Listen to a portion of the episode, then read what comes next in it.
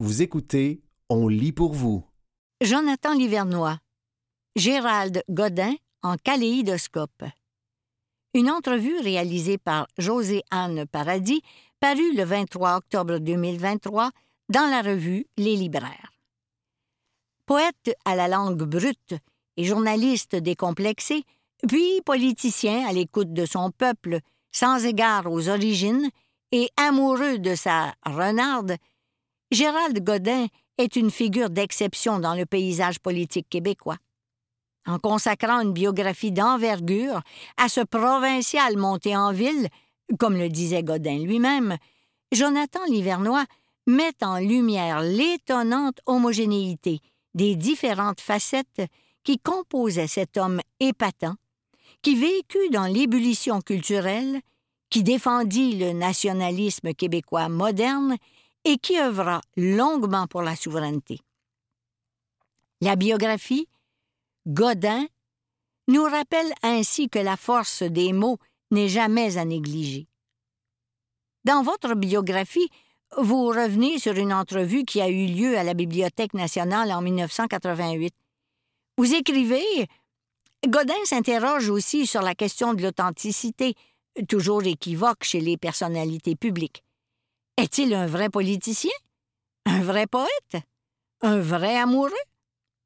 À force de tenir ses rôles, confie-t-il, à force de faire semblant, il est devenu politicien et poète.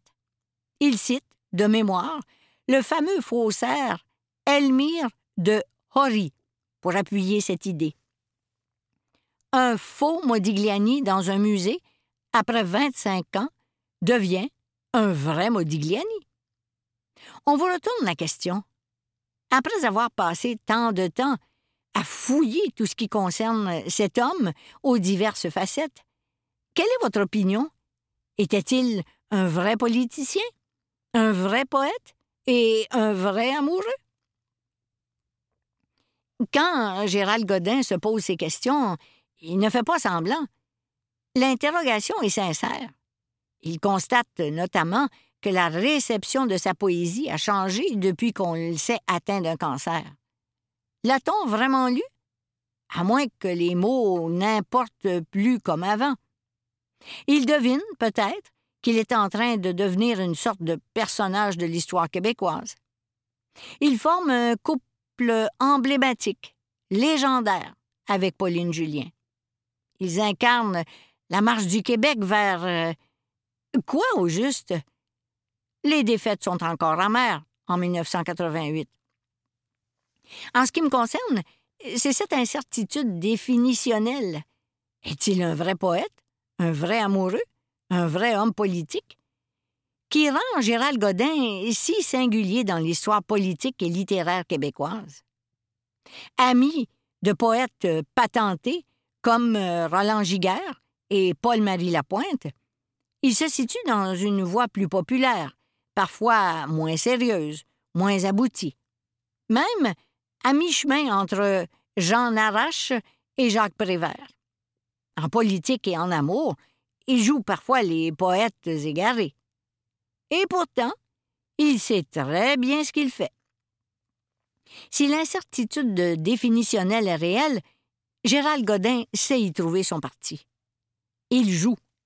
Comme le disait Régent Ducharme, dans la merveilleuse préface à la rétrospective poétique de Godin. Ainsi, Gérald, qui n'a jamais eu de voix pour cinq scènes, s'est pris, entre autres personnages, pour un poète. Et, ça parle au diable, on ne voit pas la différence, il chante. En tout cas, il nous fait entendre des voix. Si juste, par-dessus le marché, que, même si on n'a pas d'oreilles, comme moi, on est forcé de les reconnaître.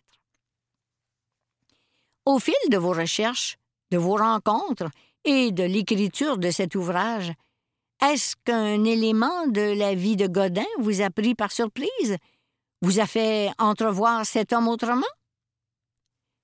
Ce qui m'a surpris, c'est la quasi-unanimité autour de sa personnalité. Toutes les personnes que j'ai interviewées ou à peu près, le considérait et le considère encore comme un homme extrêmement attachant, séducteur, foncièrement intelligent. Mais pour le biographe, l'unanimité complique les choses.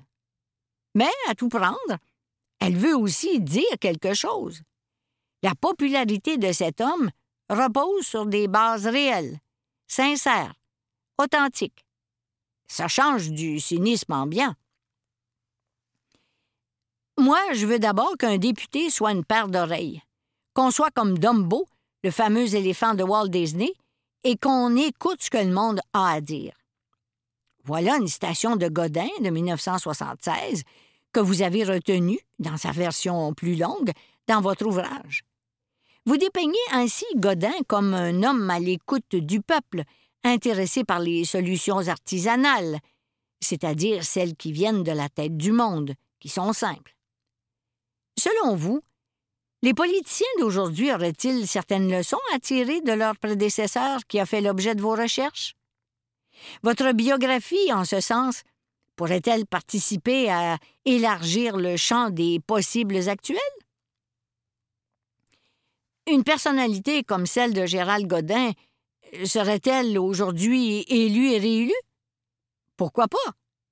Évidemment, les solutions artisanales dont il parle sont peut-être moins à propos à une époque où les milieux de l'éducation et de la santé sont des machines complexes, dont même les artisans peinent à avoir une vue d'ensemble.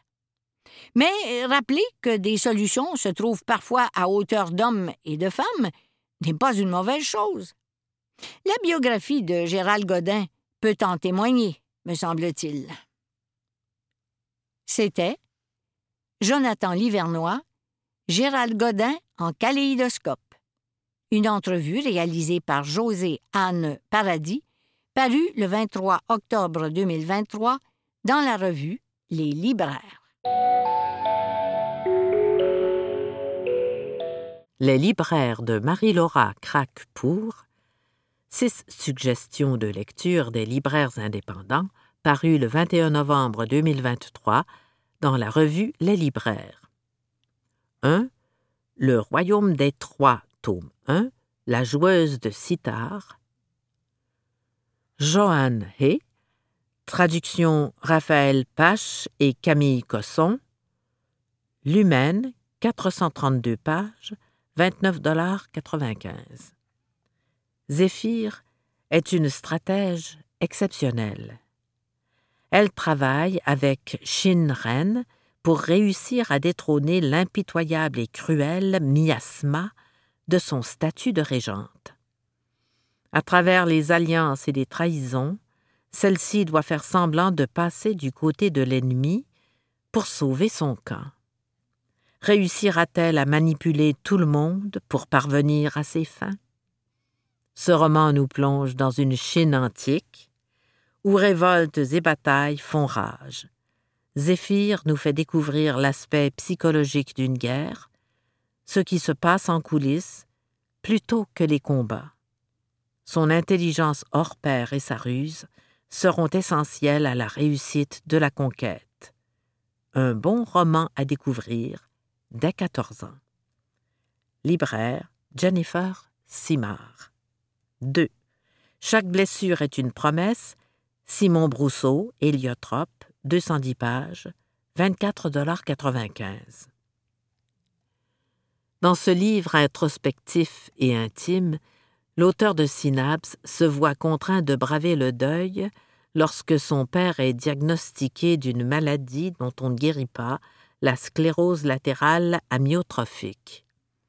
Au fil d'un récit aussi sincère que touchant, le fils appréhende le pire tout en méditant sur le sens à donner à ce mauvais coup du sort, oscillant du découragement à la résignation, du déni à la prise de conscience et du repli sur soi au partage. Guidé par les souvenirs, les illuminations de la paternité et les livres, l'humilité de ce face-à-face avec la mort finit par déboucher sur une douloureuse clairière où l'amour s'enracine dans l'inéluctable finalité de toute vie. Libraire, Philippe Fortin. 3. Sarah Suzanne et l'écrivain, Éric Reinhardt, Gallimard, 420 pages, 37,95 C'est l'histoire, somme toute banale, d'un couple, d'une famille qui éclate. Sarah, c'est cette femme, usée par le quotidien et l'égoïsme de son mari, qui décide de prendre une pause loin de celui-ci, dans l'espoir d'ouvrir le dialogue sur les irritants et insuffler un vent de changement à sa vie familiale. Elle se raconte à un écrivain qui la transformera en Suzanne. Reinhardt écrit cette histoire d'une main de maître, dans une mise en abîme des plus captivantes.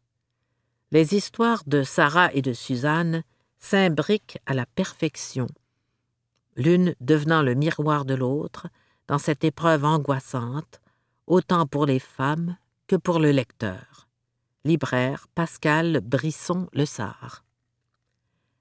4. Super Canon, Philippe Girard, Casterman, 146 pages, 39,95 Après le succès de Léonard Cohen sur un fil, Philippe Girard poursuit dans la bande dessinée biographique de très grande qualité avec Super Canon on y découvre Gérard Vincent Boulle, un scientifique canadien doué et entreprenant qui marque par ses innovations les conflits autour du globe.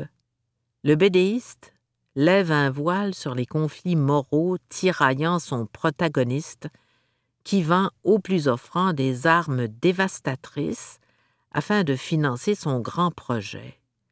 Il rêve d'un canon si puissant qu'il lancerait des satellites en orbite sans les abîmer. Un roman graphique tout indiqué pour faire suite à Oppenheimer de Nolan et poursuivre la réflexion sur le potentiel destructeur et merveilleux des scientifiques d'exception qui marquent l'histoire. Libraire Maximilien Bouchard. 5. Cessez d'être gentil, soyez vrai, être avec les autres en restant soi-même, Thomas d'Assembourg, L'homme, 296 pages, 27,95 Ce livre est un essentiel pour ceux et celles qui ont de la difficulté à s'affirmer, à nommer et à accueillir leurs émotions.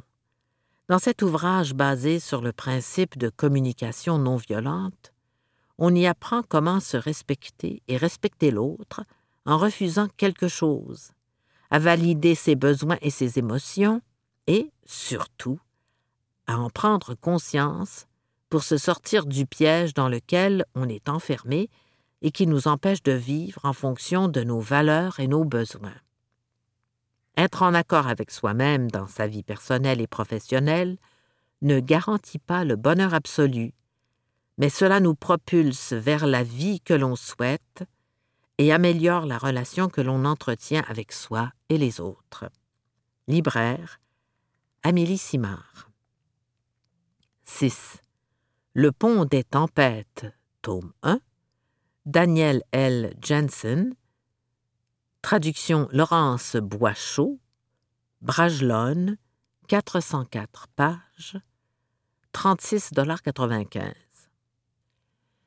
ça faisait longtemps que je n'avais pas lu un livre fantastique aussi passionnant. Lara, princesse de Maridrina, doit se marier avec le roi d'Itikana pour assurer le bien-être de leurs deux peuples. C'est son destin, l'objectif même de son existence. Elle n'est pas la favorite de son père, mais il n'a pas d'autre choix.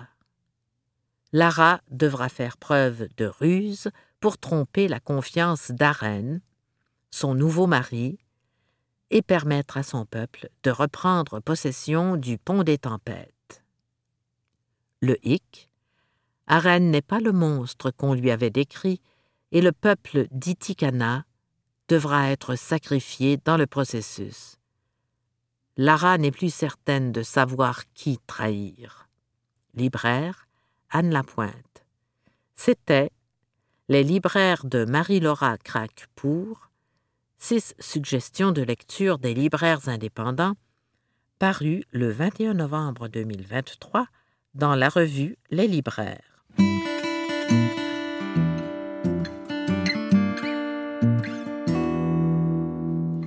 Denise Filiatro, Le théâtre tatoué sur le cœur. Une entrevue réalisée par Caroline Fortin, parue en octobre 2023 dans le magazine Bel Âge. Son parcours est indissociable du Rideau Vert, dont elle est directrice artistique depuis 2004 et qui souffle cette année ses 75 bougies. Petit retour vers le passé. Madame Filiatro, on se parle à l'occasion de la parution du livre Théâtre du rideau vert, un premier rôle dans l'histoire, qui souligne son 75e anniversaire. Que représente-t-il pour vous? Beaucoup de souvenirs. Je suis venu au monde artistiquement avec le rideau vert. J'ai 92 ans et j'y ai fait mes débuts en 1957 dans la pièce Le complexe de Philémon de Jean-Bernard Luc. Un petit rôle, mais mon premier au théâtre. À l'époque, le rideau vert n'avait pas de domicile fixe et la pièce était jouée dans une salle à l'étage d'un restaurant, l'Anjou, rue Drummond. Je travaillais alors au un cabaret dirigé par Paul Berval. Quand j'avais fini mon numéro, je sautais dans un taxi, je me changeais dedans et j'allais jouer ma scène au rideau vert. Puis, je retournais au Beuquiri pour un autre sketch et je revenais à l'Anjou pour le salut final. Le rideau vert est né en 1948, en pleine grande noirceur. En quoi les fondatrices euh, Yvette Brindamour et Mercedes Palomino sont-elles venues changer la donne? Elles ont créé un théâtre populaire, c'est-à-dire pour tout le monde, de bon goût, avec pour objectif d'habituer les gens à venir au théâtre, à aimer le théâtre. Elles ont été persévérantes et elles ont réussi, puisque le Rideau Vert, le plus vieux théâtre français professionnel encore actif au Canada, est toujours là et les gens le fréquentent encore. Le Rideau Vert a marqué l'histoire théâtrale au Québec en présentant Les Belles Sœurs en 1968 Plusieurs ignorent le rôle que vous avez joué en coulisses. C'est gênant à dire, mais effectivement, c'est un peu grâce à moi si cette pièce a été montée. C'est Denise Prou, qui était venue faire de la figuration dans Moi et l'autre, qui m'en a d'abord parlé. Elle disait que l'auteur était un génie, mais aucune actrice ne voulait jouer dedans parce que le texte était écrit en joual. C'était la mentalité de l'époque. Au théâtre, on jouait comme ça. Mais dès la lecture, on le voyait que c'était une grande œuvre. Elle me touchait énormément parce que j'ai été élevée dans ce même milieu. Ensuite, il y a eu une lecture publique et j'ai envoyé André Montmorency sur place, qui a tout enregistré avec sa grosse machine. Après, avec Benoît Marlot, il est allé à Vaudreuil, où Yvette et Mercedes habitaient, leur faire écouter ça. Yvette m'a dit qu'elle ne la monterait pas si je ne jouais pas dedans, parce qu'elle avait besoin d'un nom pour que son théâtre fasse des sous et qu'elle puisse payer ses actrices. Et c'est comme ça que la pièce a été montée. Et elle a été jouée 47 fois devant des salles combles cette année-là. Quel souvenir en gardez-vous? Il y avait des femmes qui pleuraient pendant mon monologue. Michel Tremblay me l'a écrit trois jours avant la première. Toutes les actrices en avaient un, mais pas mon personnage, Rose Wimette. Alors, je lui en ai demandé un. Oh, que j'étais gêné de dire maudit cul sur scène. Vous ne pouvez pas imaginer. Je me demandais si j'allais en être capable. Et au fil des représentations, les gens en sont venus à attendre ce moment. Ils se demandaient si c'était vrai que Denise Filiatro disait Maudit cul! C'est effrayant. on dirait qu'on parle d'une pièce qui a 150 ans. Mais elle n'en a que 55. Il y avait des hommes qui sortaient de la salle parce qu'ils étaient choqués. Vous dites que vous devez votre succès dans le rôle de Rose Ouimet à votre mère. Pourquoi? Parce qu'elle m'a inspiré pour ce rôle. Ma mère était une femme extraordinaire, généreuse, peu instruite, mais bienveillante. Elle faisait rire. Elle avait toujours des histoires à raconter. Un cœur dix fois plus gros qu'elle. Elle me l'a d'ailleurs peut-être transmis, cet art de raconter.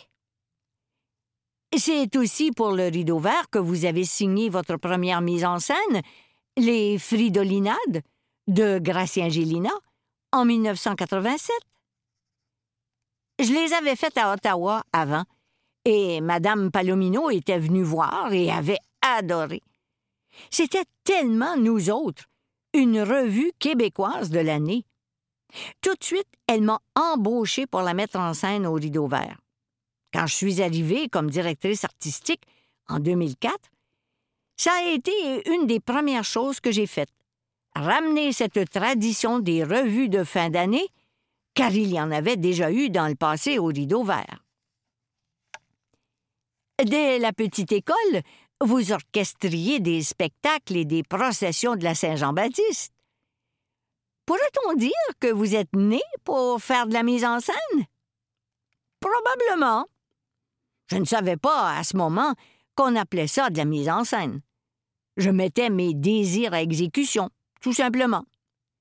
Dans ma cour, rue Cartier, je sortais des beaux draps blancs du tiroir de ma mère pour en faire des rideaux que je traînais dans la cour. Inutile de vous dire qu'elle était de bonne humeur. Qu'est-ce qu'un bon metteur en scène, selon vous? D'abord, il faut aimer le théâtre aimer ce qu'on monte, aimer les acteurs aussi, les mettre en valeur. Et ça s'applique à tous les domaines. Quand on fait quelque chose avec amour, tendresse et beaucoup de cœur, on se donne toutes les chances de réussir. Quand vous êtes devenue directrice artistique du Rideau Vert, il était au bord du gouffre financier. Vous aviez 73 ans. Certains l'ont souligné. Considérez-vous avoir été victime d'agisme?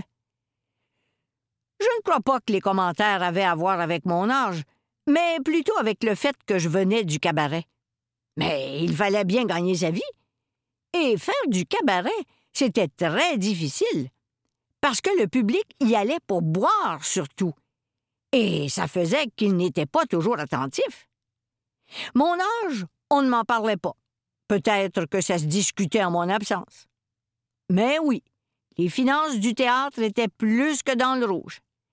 Et Pierre-Carl Pellado, qui était mon voisin, et qui est un homme qui aime beaucoup le théâtre, est devenu un partenaire financier par l'entremise de Québécois. Et ça nous a aidés à remonter la pente. Ça et l'arrivée de Céline Marcotte comme directrice générale. Qu'est-ce qui dicte vos choix comme directrice artistique? D'abord, en lisant une pièce, je vois si elle est faite pour le rideau vert ou pour un autre théâtre. À moins que ce soit un classique qu'on connaît par cœur, car on ne se demande pas si un Molière est bon ou pas. Et il faut quand même en présenter pour éduquer un certain public sur ces classiques. Sinon, une pièce doit me faire ressentir des émotions, évidemment. Une pièce comique, un boulevard, comme on disait à l'époque, doit aussi en susciter. On doit sourire à tout le moins, la amusante. Justement, la saison 2023-2024 s'est ouverte avec la pièce euh, Un rire ben beau, ben triste de Jeanne Mance de Lille. En quoi vous parlait-elle? C'est surtout le metteur en scène qui me parle ici, Marc Bélan. Il va me faire quelque chose de fort intéressant. Ça n'a pas été un triomphe à sa sortie, il y a 40 ans. J'avais aussi envie de monter une pièce québécoise, et beaucoup de Québécois ne l'ont pas vue. Alors, ils se feront une idée après, mais ils vont au moins la connaître. Je poursuis donc la mission du rideau vert de faire connaître le théâtre d'ici. À 92 ans, vous avez dépassé Mercedes Palomino, qui s'est rendue chaque jour au bureau jusqu'à 91 ans. Diane Dufresne a déjà dit que la vraie révolution, c'était de durer. En ce sens, vous êtes une révolutionnaire. Mon Dieu, c'est gentil, ça me touche beaucoup. En tout cas, j'aime ce que je fais. Ça se voit et ça se sent, je pense. Quand vous regardez derrière, avez-vous des regrets? Peut-être d'avoir fait durer trop longtemps certains engagements, ou d'avoir cru en des personnes qui ne connaissaient ni n'aimaient leur affaire et n'étaient là que pour l'argent. Les gens disent que j'ai mauvais caractère, qu'il est difficile de travailler avec moi. Je regrette de ne pas l'avoir eu avant, ce mauvais caractère. C'est peut-être euh, la vie qui me l'a formé. Au moins, avec moi, on a toujours l'heure juste. Mais je n'ai jamais été méchante, ni voulu l'être. Peut-être que j'ai été brusque sans m'en rendre compte. À un moment donné, j'ai compris, et je me suis calmée. Vous reste-t-il des rêves à réaliser? À mon âge, non. J'avais le projet de monter Carmen, en situant l'histoire dans un cabaret montréalais des années 40. J'ai commencé à l'écrire, mais je me suis rendu trop fatigué. J'en ai été malade longtemps. Je l'aime, ma Carmen. Je regrette de ne pas y avoir pensé avant. Mais je n'avais peut-être pas le talent pour le faire plus jeune. Ça me prenait du vécu. Mais là, je vis trop longtemps et je manque d'énergie pour le monter. Plus on avance en âge, plus on voit des amis nous quitter. Croyez-vous que la mort est une fin? Ou qu'il y a un café des artistes disparus quelque part là-haut? Pour moi, c'est une fin. Quand je pense que je ne reverrai plus mes filles et mon petit-fils Mathieu, c'est épouvantable. Ils sont ma plus grande richesse. J'aime autant mieux ne pas parler de la mort à mon âge, parce que j'en approche trop. C'était Denise Filiatro, le théâtre tatoué sur le cœur. Une entrevue réalisée par Caroline Fortin, parue en octobre 2023 dans le magazine Bel Âge.